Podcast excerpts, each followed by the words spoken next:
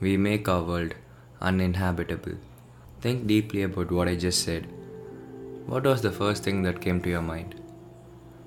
You might probably think I'm talking about the environment, about how we are responsible for digging up and burning fossil fuels, causing global warming, causing wildlife extinction, and stuff like that.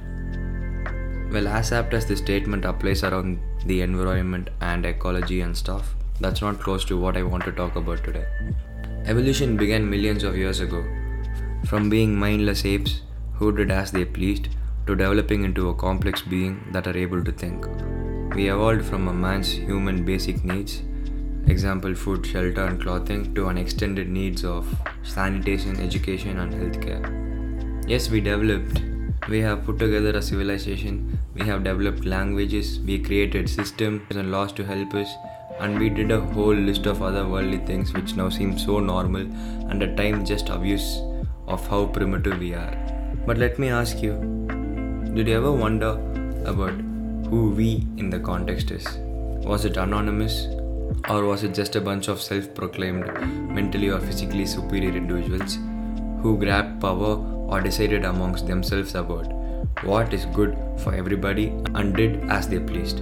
I often ponder about that tipping point when evolution became so skewed that one section of the world simply forced another to follow them, believe them, and in some case suppress them. But as always, nobody could prove Darwin wrong, and just like he had said, the world kept evolving. Only this time, challenging the same systems and societies that were an outcome of evolution to now being replaced by a new system, which actually focuses on concepts of standardization under the guise of equality for all. How is it that appearing for a common set of examinations provides you an access to thousands of different jobs over different fields and industries? In a world with 7 billion people who we presume 7 billion souls, each one with a unique set of genetics which is totally different from each other, each one evolving in their own unique way, honing their own unique abilities, and yet here we stand with one common exam that's going to prove our aptitude to determine if we are capable enough to have further access to a field of choice. And yet, here we are, trying to bring in a new system because that panned out so well for us in the past. Makes me wonder are we actually learning from our mistakes? If we are, then why are we trying to create a perfect society when at the crux of it, the people are imperfect and perfect in our own ways? Yes, we need structure and every stuff like that. Yes, that's what has fueled our progress and set us apart from all other species in this planet. But it has also made us arrogant and narcissist enough to believe that we know the best for everybody around us. Even today, in an ecosystem consisting strictly of human beings, we can find tiers of people beginning from the top level who consider themselves superior and look down upon others. People who force their will because they think they know better. Now, bear with me as I bring in an ironical analogy to your attention. A tiny baby with the most primitive brain is provided with unconditional love, support, and nourishment to enable its growth.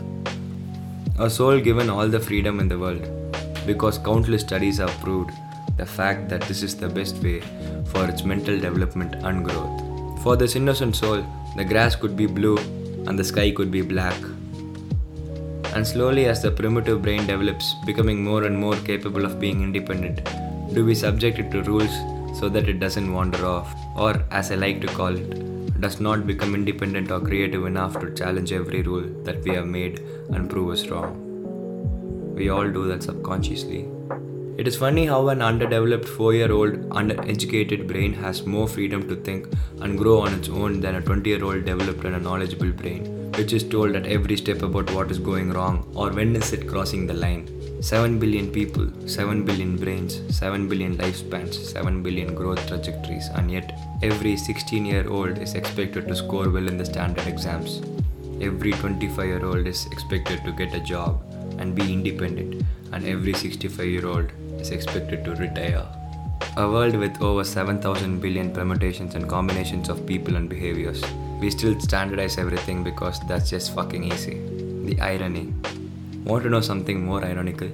You're constantly told about how much smarter you are compared to your parents or ancestors, or how you are privileged to have access to so many more resources than they did. Isn't it? You just have to Google it. That is a response you hear too often when they expect you to learn something new. And yet, somehow, your smartness is always going to be challenged against their experience. Their experience from a past world that doesn't exist anymore. Their experience that enables and encourages them to think that they can predict the future, your future, while it continues to let you down and the humanity down as a whole. One big fat fucking irony. Evolution made us smarter and we made our lives easier, only to evolve further and begin complicating it again because we are just too smart to deal with simplicity. To be told the world is a better place than it used to be. Is it tough? It's up to you to decide. Good morning, Coimbatore. If you like my podcast, make sure to share it with some of your friends. Even if it's just a single person, if you think it's going to help them or if they're going to like it, do share it. It's going to help me in a lot of ways. Thank you so much. This is Disjointed and this is Shriman Adit signing off. Bye bye.